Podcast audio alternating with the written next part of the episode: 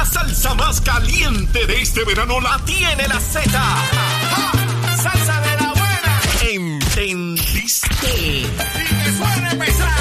WZMTFM 93.3 WZMTFM 93.3 Ponce y WIOBFM 97.5 Mayagüez. Saca tu sunblock porque te vas a quemar con esta salsa. La emisora de la salsa número emisora nacional de la salsa. Y escúchanos en nuestra aplicación La Música. Continúa el asunto, ¿verdad? Sigue en las redes sociales, nuestro Facebook, la gente sigue hablando en el Facebook de Nación Z, dele seguir, dele share a la discusión porque está sumamente interesante. El COVID es algo de lo que no estamos exentos ninguno, pero eh, según escuchamos ahora en exclusiva a la representante eh, que hace los alegatos, ¿verdad? Licenciado, eh, pues una persona que, que, que se hace la prueba, es una obligación entregar una prueba negativa de COVID una vez uno se presenta enfermo. Bueno, el Departamento de Salud ha, emitido distintas normativas. Eh, normalmente una persona, una persona sale positiva a COVID, se espera 10 días si la persona eh, no está, no, vacu- no está No está vacunada. Si está vacunada. el término ha, ha reducido considerablemente. Pero para regresar a trabajar, una vez pase ese periodo de tiempo, no se le requiere una prueba negativa o que presente una prueba. Lo importante aquí es contar desde el momento que la persona fue positiva a, a COVID y cuánto tiempo ha, ha to- ha tomado, ¿verdad? Para regresar a trabajar. Así que en Cin- este- cinco días si estás vacunado. Comúnmente entre 5 a 7 días si está vacunado y la persona no vacunada no menos de 10 días. Así que, y el Departamento de Salud monitorea todos estos síntomas porque inclusive hay una aplicación donde ellos, ellos te van escribiendo, llaman a, a- a la persona con COVID, aquellos que no han tenido COVID pues saben que, que ha sido así, hay un monitoreo de parte del departamento porque todavía sigue la pandemia, aunque hay un, aunque hay una, ya hay unas vacunas y no es lo mismo que cuando no había vacuna. Y el CDC lo deja establecido y claro Correcto. también. Así que la clave aquí sería, en el caso particular de este representante, ¿cuándo es la fecha?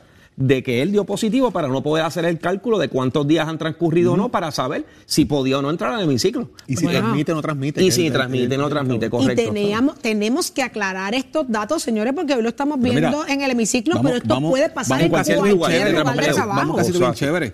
Willy Villafañe, el senador, es la única persona que yo conozco que hizo cuarentena. Porque estuvo 42 días dando positivo. Para que usted lo sepa. Puede dar positivo. eso- Y no transmitía. Y no tiene que ver Y no nada con eso. transmitía. Exacto. Uno puede seguir arrojando positivo la prueba. Así que ahí y no eh, no, es, no es necesariamente la prueba que dé negativo. Eso no es el cálculo. El cálculo son los días luego de dar positivo. Que ese era el, ese era el- yo, yo, ¿verdad? En, en el vacilón que tenía a veces con él cuando estaba aquí en el programa decía, pero senador, usted es el único que yo que hace cuarentena es verdad, que lleva aquí 42 días en este vacilón. Y es que él daba positivo, pero los doctores le decían, mira, te quedas positivo, pero no transmites, Correcto. no contagias. Qué Pero bien. da positivo. Pues Sí. teníamos que tocar el tema y que, caba- que, que, que, pas- que señalar esto. Nosotros estamos haciendo todas las gestiones para conseguir al representante Juan José. eh, estamos haciendo las llamadas para que él reaccione y nos diga cuántos días ya usted llevaba con el COVID, cuántos días llevaba fuera del hemiciclo y si tenía prueba o no para aclarar la, la situación, porque definitivamente no es por el asunto meramente político, señores, es que en la forma en que se dieron las cosas, esto marca un precedente a cualquier otra persona que vaya a una agencia de gobierno a trabajar y se forme un salpa afuera en la agencia Correcto. con unas reclamaciones Ahí está lo que el similares. CDC dice. Ahí está lo que dice el CDC. When to stay home. Eh, usted tiene que calcular lo que es la cuarentena, ¿verdad?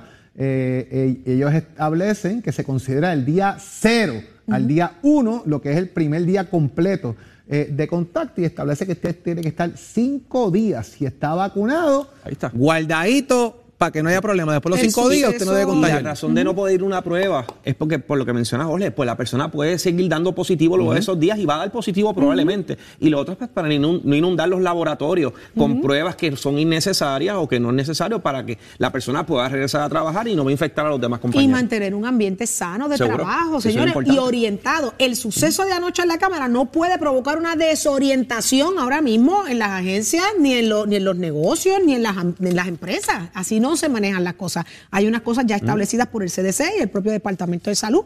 Así que si Juan José contestara el teléfono, pudiéramos llegar a esa otra parte de lo ocurrido anoche. Iba a decir algo. Sí, y, y- y básicamente esos protocolos también que tienen los distintos patronos, incluyendo la Cámara de Representantes, tienen que estar al día y tienen que orientar al personal sobre cómo es el protocolo y, cómo se y- y maneja. cómo se puede manejar este tipo de casos para que todos estén debidamente orientados. Aquí hay dos cosas importantes. Aquí hay que proteger a los empleados del COVID, pero también hay que garantizarle unas, una, una- unas cosas al, al- al que está con- el que tiene la condición también. Porque está la ley IPA y hay una serie de cosas que usted también como patrono Sí, son muchas leyes las tiene que cuidar ambas Nada, partes. y, y se lo estaba diciendo un secretario del trabajo, así que mire, confíe, sabe que esto no, es, esto no es de mire, vacilón. que aquí no se habla, mire, lo que no se pueda probar. Así Eso que eh, no gracias, gracias, licenciado, Seguro. también por tener el dato. Mire, ya tenemos con nosotros al representante Luis Raúl. Muy buenos días. Buenos días, qué bueno escucharte. Espero que todo esté bien para A ti. mí tu me alegra familia. muchísimo. Sí, que tu esposo siga bien, que Dios lo ayude a que siga recuperando. Muchísimas gracias, Luis Raúl Torres. Gracias por esas palabras tan bonitas. Qué bueno que está con nosotros acá en Nación Z. ¿Qué pasó anoche? Su voto. Su voto es importante.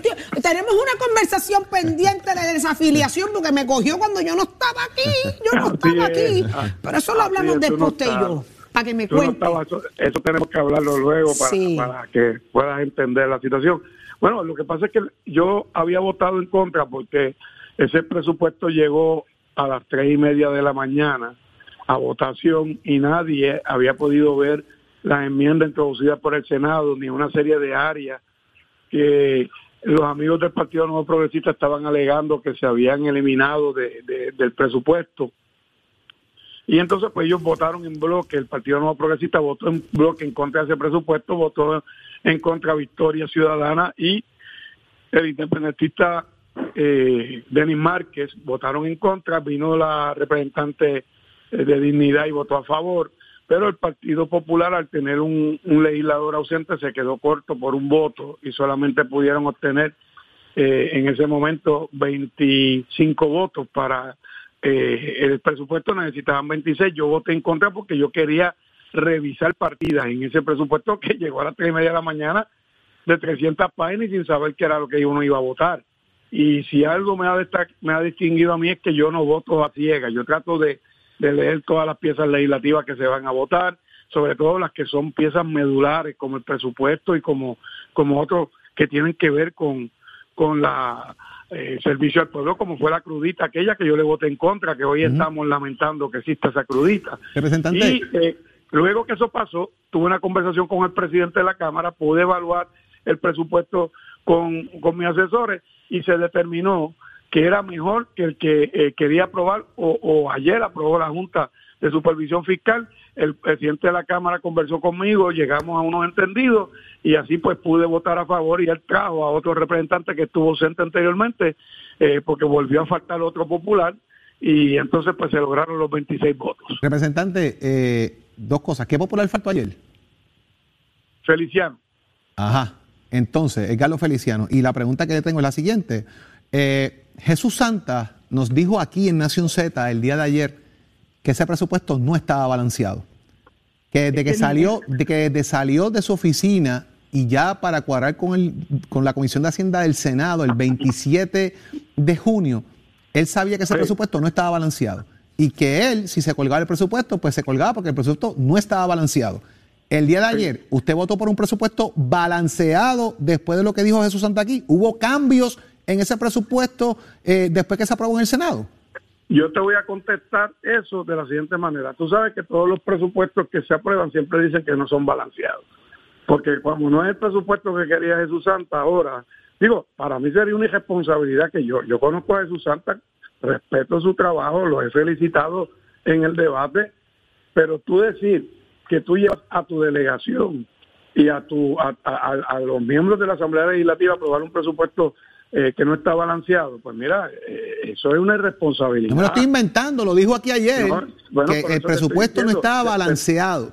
Te estoy diciendo, el problema que tú tienes en los presupuestos es que tú partes de unas distribuciones de partidas de ingresos y de gastos. Hay, hay una resolución aparte que es la que tiene que ver con los ingresos, ¿verdad? Y de hecho, una de las cosas que se aprobó fue el impuesto a la foránea para que hubieran eh, un dinero de ingreso como parte de, de los ingresos que va a tener el Estado para cumplir con su Eliminando lo del. CRIM, que fue la ficha tranque ahí. Ajá. Y, eh, exacto, y se eliminó lo del CRIM y se eliminó también lo de lo de la ley 60, que era lo- la famosa ley 22, que también había una enmienda directa y eso se sacó aparte y se aprobó un proyecto separado como debió haber sido desde el inicio.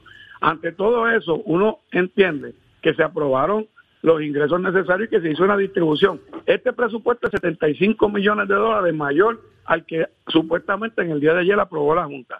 Lo que para mí es importante es que hubieran unas distribuciones de unos dineros ahí para cumplir con unos aumentos, para cumplir a los em- servidores públicos, para cumplir con el dinero para la universidad, dinero para los municipios.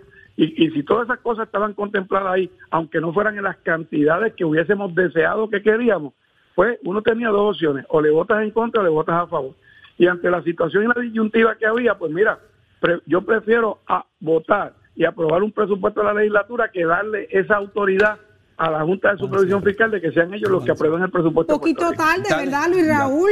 Fue eso fue un poquito tarde, tarde. tarde, tarde, tarde, tarde, pero no por mi, no, por- no, no por mi responsabilidad, porque el presupuesto, eso es lo otro que yo nunca po- he podido entender a la Asamblea Legislativa, llevo 22 años allí, que el, el- el documento del presupuesto es lo más importante que aprueba la Cámara de Representantes durante un- un- una sesión legislativa. Y, y ahí está mi amigo ex senador, eh, que sabe que esto es así. ¿Cómo sí. es posible que siempre el presupuesto llega en el último momento eh, para tratar de pasarte bola rápida, que tú no puedas discutirlo adecuadamente, que no puedas poner objeciones y te lo quieren pasar como bola rápida. Y eso volvió a suceder. Representante. Ya el último día. Y hay una Eso no es realidad. nuevo, eh, eh, eso no es nuevo, eso pasó desde que yo estoy en la legislatura, ha pasado en todas las sesiones legislativas. Representante. Desde antes de, de- desde antes de existir la Junta de Control Fiscal. Licenciado. Sí, representante, pero obviamente el presupuesto que quedó aprobado es entonces el de la Junta de Supervisión Fiscal. No, bueno, ellos alegaron ayer que habían aprobado el de ellos. Tatito alega que una vez, y digo Tatito, perdóneme, el presidente de la Cámara, Sí. que una vez se aprobó por la Asamblea Legislativa el presupuesto, ahora que pasa el gobernador, ayer creo que se lo iban a enviar en, en forma inmediata, el gobernador, si lo firma, ahora está la bola en la cancha del gobernador, si el gobernador lo firma, el gobernador tendría que defender este presupuesto que se, se, se adapta más a la versión que él envió a la O, Asamblea o Legislativa. o sea, representante, ustedes lo que alegan es que el presupuesto, que el presupuesto aprobado en el día de ayer es válido y en ese sentido el de la Junta no va. Esa es la posición de la, de la es, es Cámara. es válido, es válido constitucional y legalmente. Ok. Es que aquí manda la Junta y la Junta va a decir, este presupuesto yo les di a ustedes hasta el 27 para aprobarlo, no lo aprobaron, no cumplieron con No, los es términos es que- establecidos, es- esto no es vale. que la Junta, es que ahí es donde la Junta se equivoca. La Junta no puede ponerle tapiza ni, ni ponerle condiciones al mandato constitucional que tenemos los funcionarios electos de Puerto Rico. Aquí han vetado proyectos, aquí han eliminado proyectos, se se, han ido por encima, han pasado la constitución por fojo hace rato, y mi se ha Raúl. ido- mira, y se ha ido al tribunal y Ricardo José yo incluso en un momento lo llevó al tribunal y le ganó a la Junta. Incluso cuando yo, cuando trataron de ir ellos con Luma al tribunal de quiebra decir que yo no podía solicitarle documento a Luma, el tribunal de quiebra le dijo que no, que ellos no tenían jurisdicción para eso. Bueno, representante, obviamente va a haber una controversia por lo que están mencionando legal o verdad como fuera sobre esto. La pregunta Bueno, sería eso sí el gobernador, eso sí el gobernador que ahora es que Sí. tiene la bola en la cancha, firma el presupuesto y decide pelearlo porque entiende que es mejor que el de la Junta, pues eso le toca ahora al gobernador de Puerto Se Rico. pudo evitar esta- se pudo vamos a evitar ver- vamos a ver si él tiene, si él tiene la babilla suficiente para hacerlo. ¿Cómo? la pregunta es ¿se pudo evitar esta controversia? Si se hubiese Yo aprobado sí. previo, ¿verdad? Yo- antes de, antes del yo pienso 27. que sí. Yo, yo pienso que esta, toda esta controversia fue inoficiosa, fue una, una controversia que nada abonó a- al debate público de los asuntos importantes para el país y que lamentablemente laceró la imagen de la Asamblea Legislativa, Luis. Cámara y Senado y laceró sobre todo e hirió de muerte al Partido Popular Democrático, del cual ya yo no soy miembro. Luis Raúl. ¿tú, tú, tú votaste a favor de pasar los chavitos del fondo para mitigar el golpe de luz que empieza hoy, porque hoy empezamos todos a pagar más. No, no, no, señor, no, señor, porque eso es una, me- eso es una medida cosmética para las gradas. Mira, si se le pasara ese dinero a la autoridad y se usaran los 145 millones completos para comprar combustible, que van a usar una parte para acueducto, si lo usaran completo, eso lo que daría es para minorar el aumento que nos acaban de imponer de 5.5 centavos. Lo que va a minorar es 1.5 centavos. como quiera, vamos a sufrir el aumento de cuatro centavos y aquí le estamos quitando 145 millones a los trabajadores y a los patronos del Fondo del Seguro del Estado, que no va a resolver el problema del aumento en el costo de energía eléctrica. Hay muchas otras medidas que Luma debe tomar, como es dejar de, de- despilfarrar fondos públicos y como sería cobrar los más de 200 millones de dólares que le deben las agencias, que le deben eh, empresas grandes, que le deben hoteles en Puerto Rico y que no cobran y que no hacen nada para que ese dinero le llegue a las arcas de la Autoridad de Energía Eléctrica. Además que Luma debe de estar pagando renta a sus ejecutivos y que debe estar pagándole eh, comida en restaurantes caros y que deben de estar botando el dinero de la Autoridad de Energía Eléctrica y así le sobraría suficiente en esos reajustes presupuestarios para la compra de combustible. Ahora, Luis Raúl, y verdad, y con esto pues, vamos, vamos cerrando un poco, pero usted dijo ahorita que ahora tenía en sus manos el gobernador eh, pelear la cuestión del presupuesto, y usted dice que si tiene la babilla o no tiene la babilla. Eh, tiene la babilla. esto, Sí. esto, entonces, este asunto del presupuesto ahora es un tostón que le toca al gobernador.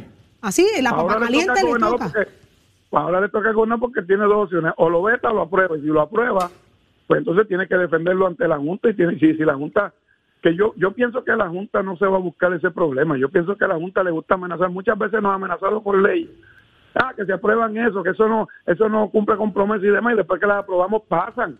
Hay algunas que ellos han tratado de impugnarlas y hay algunas que han logrado impugnarlas, pero no siempre ha ganado la Junta. Eso no es cierto, porque la ley promesa misma establece que hay unos asuntos en los que tiene que actuar la Asamblea Legislativa y el gobierno de Puerto Rico. Eh, incluso eh, en la aprobación del, del plan de ajuste fiscal, ellos tuvieron que buscar el aval de la Asamblea Legislativa para garantizar el pago a los bonistas eh, que se iba a dar a través del Tribunal de Quiebra. O sea, no siempre la Junta tiene la razón. Re- eh, representante, usted estuvo anoche en el incidente entre Lourdes Ramos y el representante Juan José por la prueba de COVID. No hubo incidente, fue que cuando él entró, mira, se, se limpió todo un área donde él iba, de, de- de personas y de legisladores y demás, distante de donde estábamos, eh, estaba este servidor y los PNP. Y él solamente entró directamente a la máquina de votación, votó y se fue. No estuvo allí. Si estuvo allí, eh, digamos, cinco minutos o menos, yo creo que fueron menos cinco minutos, eso fue así. Él entró, simplemente votó y se fue. Entonces, ellos empezaron a gritar, tiene COVID, tiene COVID, tiene COVID, sáquenlo. Eh, Se volvieron locos, parecían locos. Representante, Entonces, ¿quién gritaba así? ¿Quién gritaba así? To- Todos los PNP, todos los PNP, pero la más, la más vocal era Lourdes Ramos. Entonces, él entró con, con doble mascarilla, hasta una mascarilla de esta N95 y otra debajo. Y, y le digo, si él estuvo allí, cinco minutos lo que votó fue mucho. Re- Yo creo que hasta menos. Representante, ¿se violó o no se violó el protocolo de COVID de la Cámara de Es que yo no Representantes? sé, para empezar, yo no sé si él tiene COVID. Si lo saben los PNP, pues que ellos lo digan. Tú sabes que también hay una ley IPA en la que hay que respetar la intimidad de las personas sobre sus condiciones de salud. Yo desconozco si él tiene COVID. Eso quien lo gritaban eran los PNP. ¿Le quedó bien o le quedó mal a la delegación del PNP lo que hicieron? Yo creo que fue un lucimiento, eh, una exageración, porque allí ha estado Rodríguez Aguiló, que en un momento dado tenía COVID, un miembro de la delegación del PNP, que han salido contagiados con COVID y han estado en la Asamblea Legislativa y nadie lo sabía. y después María. Por eso, pero Tú sabes. Ah. Y Por eso, cada, pero- rato, cada rato salen empleados allí contagiados con COVID y están entre nosotros. por, y por no eso, pero por lo que usted me está diciendo, el protocolo de COVID de allí entonces no se aplica, es inexistente. No es que, es, es que se aplica. Lo que pasa es que una persona llega contagiada de COVID. No, la propia persona ni lo sabe. De momento estuvo con nosotros en toda la sesión o estuvo con nosotros haciendo en las vistas públicas donde fuera, como tú sabes que ocurre. Y de momento salió, ah, mira, esta persona estaba aquí y salió con COVID. Ah, pues uno sale cogiendo. Todo el mundo tenía mascarilla en el hemiciclo ayer. Todo el mundo tenía mascarilla en el hemiciclo ayer. Todo el mundo tiene mascarilla y tienen la costumbre de que cuando van a hablar se las quitan. Luis Raúl, hacía falta el votito de Juan José. Sí, ayer sí le hacía falta porque vuelvo y le Le digo. faltó uno. Faltó Sí, no había- empezando. no, había aprobaba. faltado el Carlos Feliciano. Sin ese votito no se aprobaba. Hasta en camilla, como de decía. verdad- Hasta en camilla había que llevarlo. si de verdad Juan José estaba enfermo, bendito, pues lo hicieron venir desde Comerío, ese muchacho vive en Comerío. Entonces, yo yo recuerdo que antes había un legislador que se llamaba Harry Luis Pérez, que en paz Sí, descanse, señor. De Cabo Rojo. eh, un tremendo elemento que Cabo San Germán, Hormiguero, esa área, y, y él ya estaba bien enfermo y en una ocasión yo recuerdo que lo trajeron en camilla y en otras ocasiones lo traían Dios. casi con dificultad caminar a votar porque hacía falta su voto, porque también la mayoría que teníamos era apenas de, de dos votos. Wow. Sí, increíble, la historia, increíble. la Harry Luis historia tiene, en y Harry Luis tiene un caso bien interesante porque Harry Luis en un lo- momento dado para, los para poder ser mira. representante tuvo que hasta que mudarse de pueblo porque la redistribución electoral su- donde él vivía quedó fuera del distrito donde representaba. Harry tiene muchas Los historias. PNP claro, los PNP han traído a Bulerín enfermo a votar, a la propia Luz de Jamo la traían enferma a votar. O sea, to- todas esas cosas, tú lo sabes. Este, Yo sé, yo sé. Por, por eso estoy haciendo las este, historias sí. aquí. Por eso. Entonces, entonces pues ellos exageraron. Yo de verdad, para empezar, yo no sé si el compañero tiene COVID, porque a mí nadie me ha dicho que él tenga COVID. Ellos fueron los que empezaron a gritar que él tenía COVID, ¿verdad? Pues ellos serán los que tendrán que probar que tiene COVID. Y Bueno. saben que con eso pueden estar violando la ley para que tengan cuidado. Y, y no, y los, los, los- los parámetros que ya están establecidos por el CDC y el propio Departamento de Salud. Así que, mire, yo me imagino que representante. yo me imagino que si lo trajeron, el presidente de la Cámara tiene que haber consultado con el Departamento de Salud, con, con el epidemiólogo del Estado, con alguien. El presidente de la Vamos. Cámara sabrá. Y hay que estar bien pendiente de este tema legal, porque de que va a haber una, una consecuencia legal la va a haber. Más allá de las de Luma, que se han ganado, hay otras que han estado complicadas con la Junta, así que vamos a ver al fin y al cabo cómo termina todo esto en el tema Mira, del presupuesto Ricardo de quién Rosselló, manda y quién no mira, manda aquí. Así. ¿Tú sabes cuál fue la que Ricardo Rosselló le ganó a la Junta cuando ellos querían imponer a Samot de, de eh, ¿cómo se llama esto? Eh, a cargo de la Autoridad de Energía Eléctrica como un síndico? Pues Ricardo Rosselló lo impugnó en los tribunales y se lo ganó a la Junta. Ahí está. Pero, por ejemplo, estar la, las últimas dos semanas se impugnaron leyes y la Junta las invalidó. Correcto. Eh, y han hecho otros Bueno, casos, representantes. como- La- las de energía eléctrica y Luma las han ganado, pero hay otras que la Junta sí ha impuesto su criterio y las han perdido. Como todo caso Bueno, tribunal, Sí, se pierden y se ganan. Y este hay que ver cómo rompe. Exacto.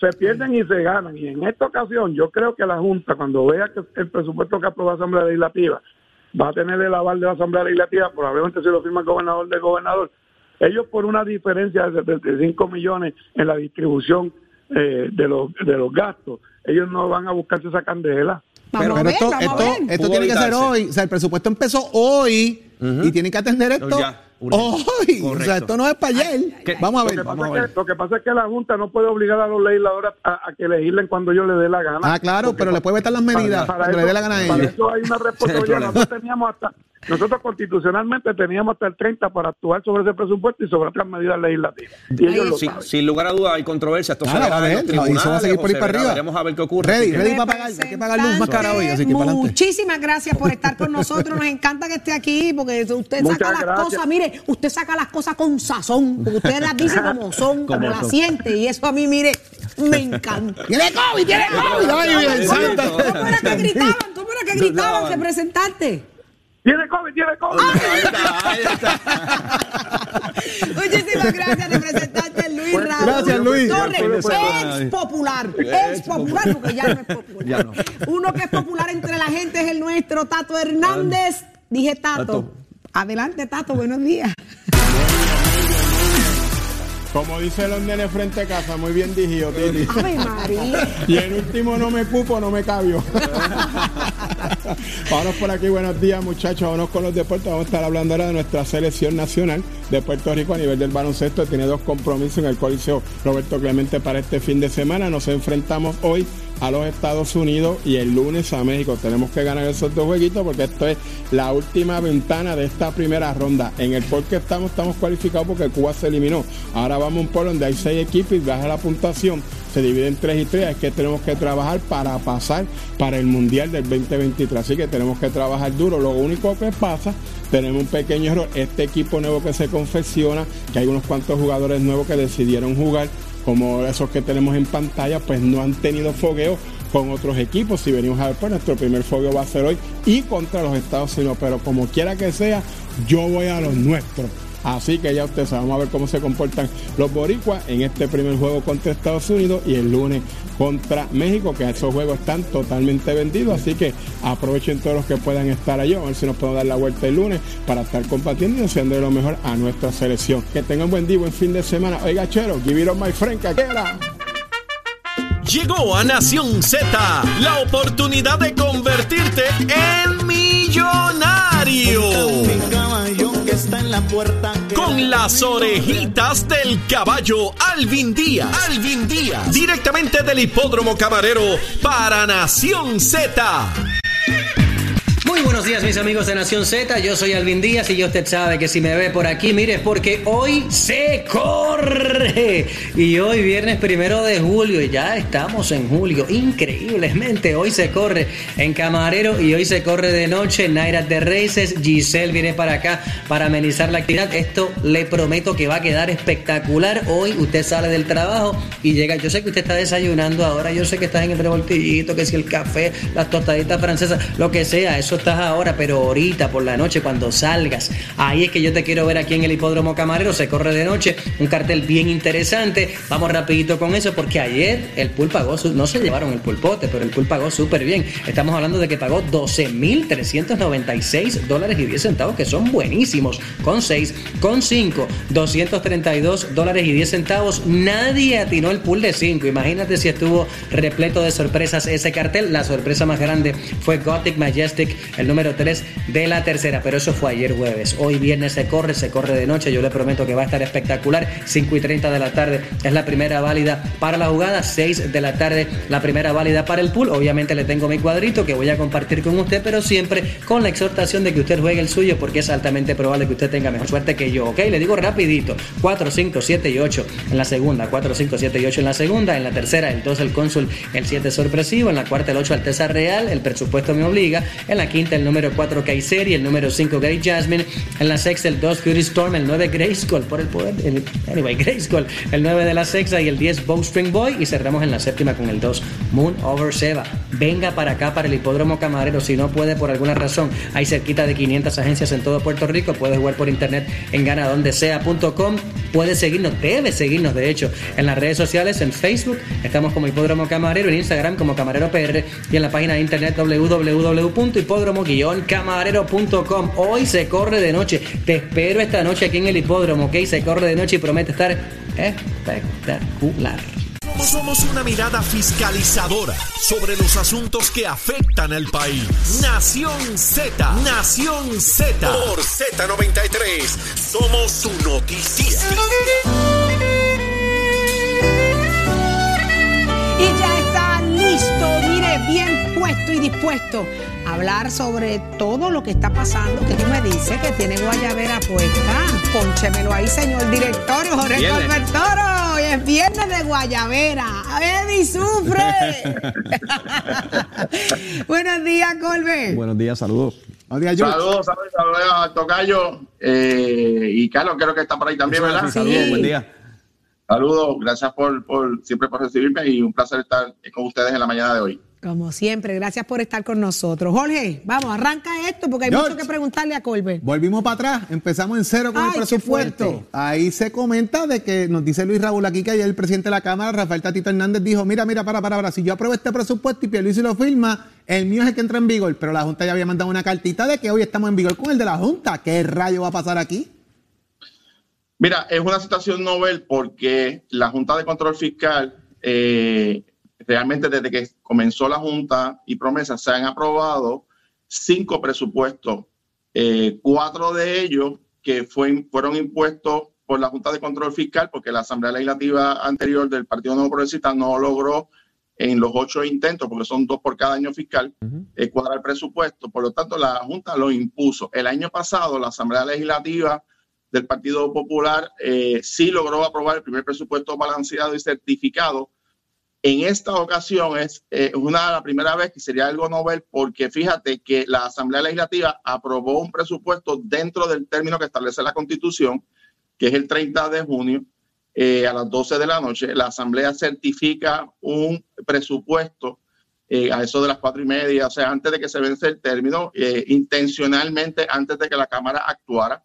Pero hay dos datos importantes, eh, Jorge. Primero, la Asamblea Legislativa aprobó presupuesto, Senado y Cámara utilizando la cantidad de ingresos certificados por la Junta, es decir, no se excedió. Por lo tanto, el planteamiento de que iba a violar el plan fiscal no es correcto porque mantuvo el mismo nivel de ingresos y gastos. Lo que cambió fueron algunas partidas dentro de esa misma cantidad. Así que ahí hay un punto interesante porque la legislatura no violó el plan fiscal y la Junta, a mi juicio, tenía que haber esperado hasta las 12 y 1 de la madrugada de hoy para certificar porque tenía que establecer un récord de que la legislatura incumple el plan fiscal. Recuerden que la, que la Junta no puede legislar. La ley promesa no le permite legislar. Sí puede dejar leyes sin efecto, incluyendo resoluciones conjuntas, pero tiene que ser utilizando como fundamento que viola el plan fiscal. Se adelantó la un- Junta en emitir esa carta, Jorge.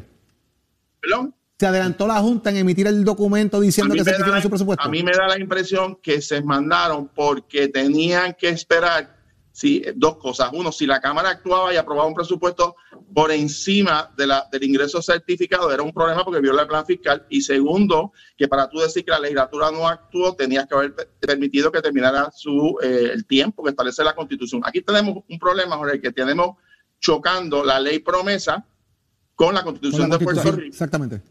Y, en este caso es un caso novel porque la legislatura no se excedió de los ingresos certificados por la Junta de Control Fiscal. Aunque sean juicio, 700 ah, más.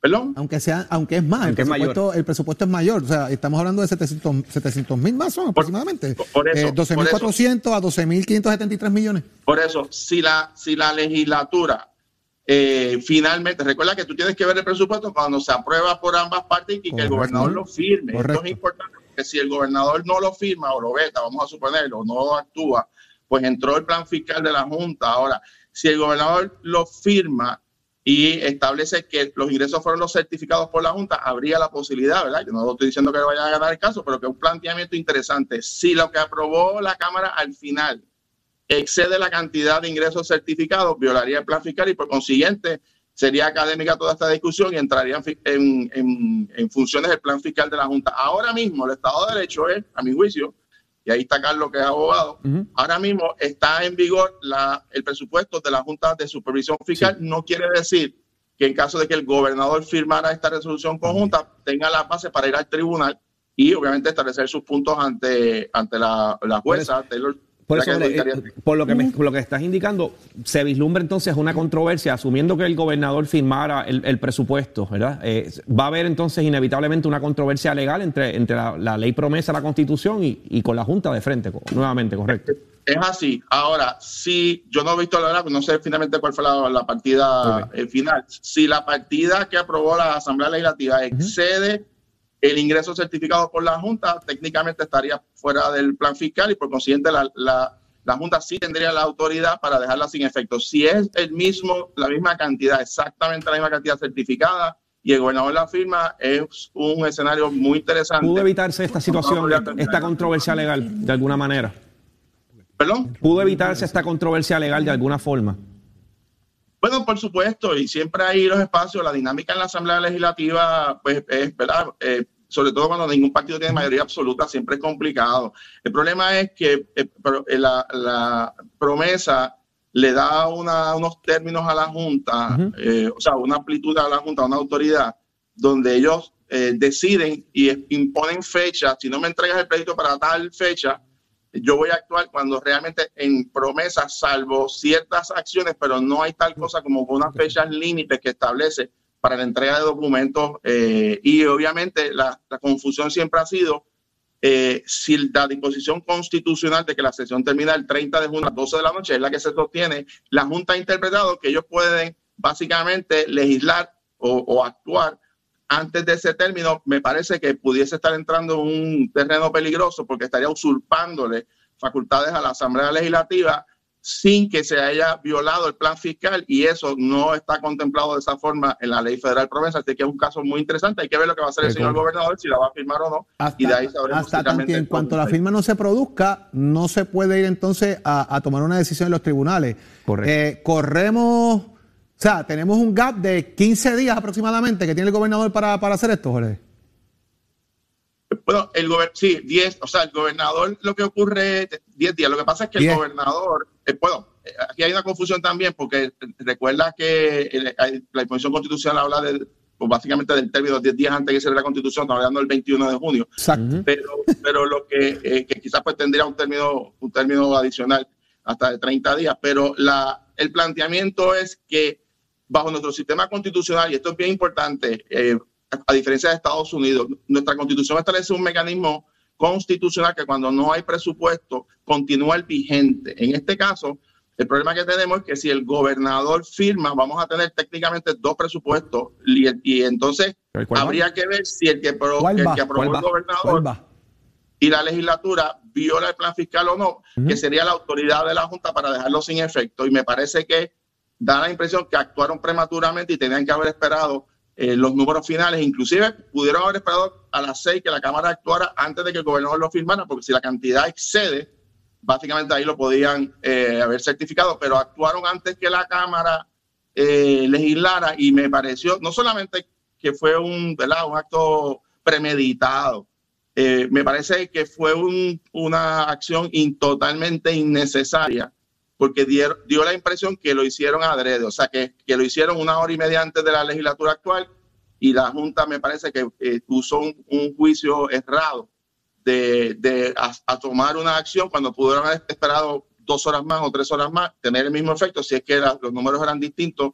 Eh, a mi juicio, no solamente se mandaron, quisieron hacerlo intencionalmente eh, y eso me parece a mí que no son las prácticas, las mejores prácticas. Antes de que se acabe el tiempo, es un tema denso el del presupuesto y lo que pasa en la legislatura en las últimas horas, ¿verdad? Eh, ¿Cómo ha quedado parada la Cámara en esto? La fortaleza que demostró el Senado por otro lado, evitar contribuciones, entre otros elementos, pero hay un tema puntual y es que también ha creado controversia el tema del cierre de la Junta de Inquisición Permanente en muchos municipios, 11 de ellas ya anunciaron incluso hasta dónde van a buscar servicio. ¿Qué está pasando hoy en la Comisión Estatal de Elecciones, donde hay comisionados a favor y en contra de esta determinación que de alguna forma está escrita en nuestro Estado de Derecho vigente bajo la ley electoral actual? Bueno, en el día de hoy, a las 10 de la mañana, hay reunión extraordinaria de la Comisión de Elecciones para pasar juicio alrededor de 56 juntas de inscripción permanente que están proyectadas a, a cerrarse durante este año eh, es una decisión difícil porque era lo que se quería evitar con las enmiendas que se, que se presentaron del Código Electoral que el Senado aprobó y la Cámara pues lo dejó pendiente para agosto. El problema era, y esa era la urgencia que nosotros estábamos señalando, que de aquí a agosto es probable que se cierren, si no toda, gran parte de ellas, o se encaminen los cierres eh, y va a ser académica cualquier acción de la legislatura, porque después que tú mudas personal, cierras facilidades, mueves equipos, es muy difícil, eh, ¿verdad?, echar para atrás y volverlo a restituir. Así que Hoy se va a discutir eh, el futuro o cuándo se van a cerrar, porque la, ley impone, el código electoral actual impone el cierre de todas las HIP, excepto 12 eh, regionales. Hay unos elementos y unos planteamientos que nosotros vamos a hacer, eh, no en ánimo de, de, afectar ni de, obviamente, ni de incumplir una ley, porque es el Estado de Derecho y nos obliga a cumplirla, aunque uno esté en desacuerdo pero hay unos elementos eh, interesantes que, durante el proceso que vamos a hacer planteamientos en el día de hoy, pero la realidad, eh, Jorge, es que eh, cuando la Cámara decidió no actuar, pues básicamente lo que ocurrió es que obliga a la Comisión a acelerar sus procesos para iniciar los cierres. esta semana se cerraron 11. hoy, hoy se está cerrando la Junta de Inscripción Permanente de Carolina, que coge tres precintos, y eso es un acto ya irreversible. O sea, eso ya ya se está ejecutando y eso pues habrá que ver con el resto de ellas cuando van a ser cerradas. ¿Cómo incide este cierre de estas HIP eh, a los partidos políticos? Bueno, afecta, más que afecta a los electores, porque en este momento el, racional que se, se, tenía para el cierre de esta Junta de Inscripción Permanente era que el ciudadano no tenía que ir a la HIP porque podía hacer los trámites bajo un sistema electrónico. O sea, que usted fuera a entrar por su computadora, como si es Suri en Hacienda, y pudiese hacer los trámites, no tiene que ir a una colecturía, pues el equivalente de la Junta de Inscripción. La realidad es que el sistema de registro electrónico no va a estar listo hasta el año que viene. Por consiguiente, se están cerrando HIP eh, eh, cuando el registro no está, porque la ley está redactada de una manera que obliga a cerrar a una fecha cierta y por eso nuestro planteamiento era que había que enmendar la ley para permitir que se mantuvieran abiertas hasta que llegara el registro electrónico, pero la única manera de usted hacerlo es enmendando la ley. Usted, Tú no puedes eh, incumplir con la ley o hacer interpretaciones y ese es el problema técnico que tenemos o legal que tenemos eh, y que era, el fundamento de nuestros planteamientos de la urgencia de que había que enmendar el código, pero la Cámara de Representantes decidió que no y ahora será en agosto. De aquí a allá veremos lo que se pueda salvar, si algo, pero eh, nos obliga el código actual, el Estado de Derecho, a, ejecutar cierres de nuestra inscripción permanente. Colbert, la fecha para la Junta terminó el cierre de año fiscal. Eh, José Luis Dalmao dijo que son dos sombreros bien, bien, bien fuertes los que él ha estado cargando. Ya se sabe cuándo va a haber esta fecha para, para esa reunión tan importante para el partido y cómo quedan eh, delacerados tanto Tatito Hernández como José Luis Dalmao después del escarceo que se han dado en las pasadas, en los pasados días.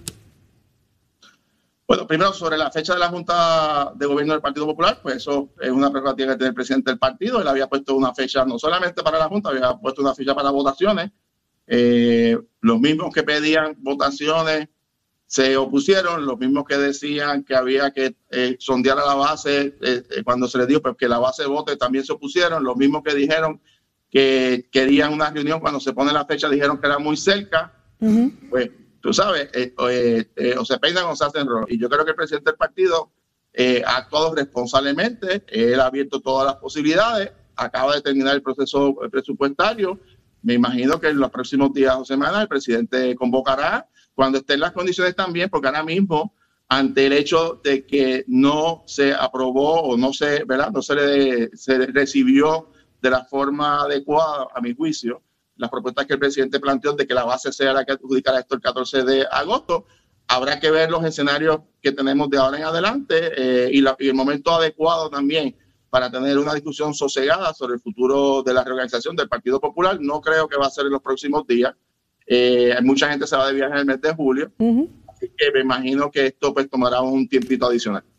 Pero no me dijo nada del escarceo. ¿Cómo queda Tatito y José Luis Dalmao después de todos esos números que se han arrancado? Bueno, o sea, el año pasado hubo también una, unas diferencias cuando se aprobó el presupuesto del año pasado también. Eh, las la diferencias entre los presidentes de los cuerpos es algo eh, eh, normal porque son defendiendo las facultades constitucionales. Me parece que en algún momento estarán las condiciones para tener un diálogo y demás con el liderato del partido. Uh -huh. y eso va a ocurrir. Son tanto el presidente de la Cámara como el presidente del Senado, son personas que se conocen hace muchísimos años, han sido compañeros por muchos años. Eh, y, yo aprendí hace mucho tiempo que en, en esa discrepancia, eh, pues uno tiene que dejar que el tiempo pase adecuadamente, unos días, una semana, y las aguas llegarán a su, a su normalidad. Eh, pero yo creo que es importante, porque tengo que decirlo, que al final del camino la posición del presidente del Senado era la correcta sí, en el sentido de así que quedó. Así de clarito, el, así de clarito quedó Jorge bueno. El tema del Aquí ta, Tatito del... tiene sendo problemas. Lo dijimos aquí. Eh, de percepción, de, de liderato, de. Hmm, Tatito va a tener que hacer bastantes ajustes para poder salir del boquete en que él mismo se tiró. Y lo digo de verdad porque así ha sido. Pero la, Saudi, pero en la política no hay nada escrito y, y, ¿Mm? y, obviamente estamos hablando de personas de mucha experiencia política. Claro. Yo, obviamente, oye, obviamente esto tuvo un, tuvo un efecto político, eh, pero, pero hay que esperar porque todavía quedan dos años y medio adicionales en un cuatrenio, hay muchos temas y muchos presupuestos todavía claro. que quedan por atender. Así sí. que hay que darle tiempo al, Oye, al Jorge, tiempo. yo, yo, nos tenemos que ir, pero me saludas a don Wilson Colbert. Wilson Colbert, ¿te acuerdas de Wilson Colbert? Me lo saluda ¿Viste con la todo. historia? Oye, esto es que hay una historia, y para, ¿verdad? para que todo el mundo caiga en perspectiva, hay una historia que produce Noticel Ajá. de la historia de don Wilson Colbert. Ajá. Wilson Colbert es el puertorriqueño que allanó la casa de Hitler. Anda. Y esa es una historia que no se sabe. Wow. Entonces yo le envío esta información a Colbert, le pregunto, mira, ¿será tío tuyo de esos allá, terceros o cuartos? Porque es Colbert. Y la contestación es, a eso nos dedicamos, a cazar nazis. ¿Cómo? Mira. Y dictadores, y dictadores. Y dictadores. Es una, historia fascinante, está en Noticel, este es un tío abuelo lejano, 1945, él era coronel de, del ejército de Estados Unidos y entraron a, y allanaron la propiedades de, de, Adolfo Hitler. Y Es interesante, ¿verdad que sí? eh, miembros de la, de, miembros de la verdad de, la, de, de, los nazis en esa época y hay toda una, una historia eh, muy interesante, muy fascinante de que fue parte de ese grupo que combatió a los nazis y que obviamente entró y, y, y pudieron. Así que ya ustedes saben que muchos de los problemas en este país empiezan allá en Cabo. Ahí está. Así es. Muchísimas Así es. gracias, Jorge Gracias, Colbert Toro. saludos. Buen fin de semana. Mira, Buen te vamos a regalar el lunes libre. Cógelo libre, cógelo libre, Colbert. ¿Está bien? Muchas gracias. Gracias. Cuídate, Jorge, buen día. Próximo. No te despegues de Nación Z. Próximo. Ya está listo, señor director, pónchelo ahí. Él es Leo Díaz Urbina. Buenos días, Leo. Buenos días, buenos días, contento. Ya llegó el viernes y llegó Julio, llegó Julio. Mira, mañana cumplo aniversario de boda con Zulmita, 29 años. ¿Cuánto? 29, Saudi, casi tres décadas. Con el amor de mi vida, mi chulería, mi bebé. Mi bebé enamorado, mira enamoradito, qué cosa chula. Con razón, él viene quemando ese que Ave siempre sale contentísimo. Tú sabes cómo es, tú sabes cómo es. Mucho amor, mucho amor es lo Ma- que es hay. más, yo te voy a hacer un regalo hoy, Leo. Ajá, ¿cuál, cuál? Yo te voy a regalar el lunes libre para que celebres. Ave María, gracias, gracias, Saudi, gracias. Para que Gracias. ese cañaveral todo el fin de semana. Mira, cuando abramos esa botella de vino mañana, ¿Cómo? ciertamente nos vamos a recordar que tú nos diste el lunes libre para seguir el no hay que buscar nada. Buscar última Enhorabuena, enhorabuena, gracias. Leo. Leo. bendiciones. Felicidades a ti, a Zulma. Y felicidades a Zulma por soportarte. Ave María, hay que Qué hacerle una estatua más grande que la de Colón. Más grande que la de Colón, hay que hacerle una estatua. Zulmita, te llevamos en el corazón. Enhorabuena. Bueno, sí. pues mire, compañeros, yo les voy a otorgar el lunes libre Gracias. también. Qué- benévola eres, de verdad, qué benévola Gracias. Yo agradezco, yo no lo voy a, yo lo voy a, yo voy a aceptar, Barbecue, definitivo. mire, mire, hay uno que hace un barbecue por ahí. Ah, no, pero eso, eso, eso, no, carnes. eso que me dicen que no, No, que me hay tienen que que invitar, probar, hay que hay que probar, probar. no. Ah, yo- Por yo- referencia, no. Aviso, Carla dijo que va a llover. Va- Ay, ya ganaste, ganaste.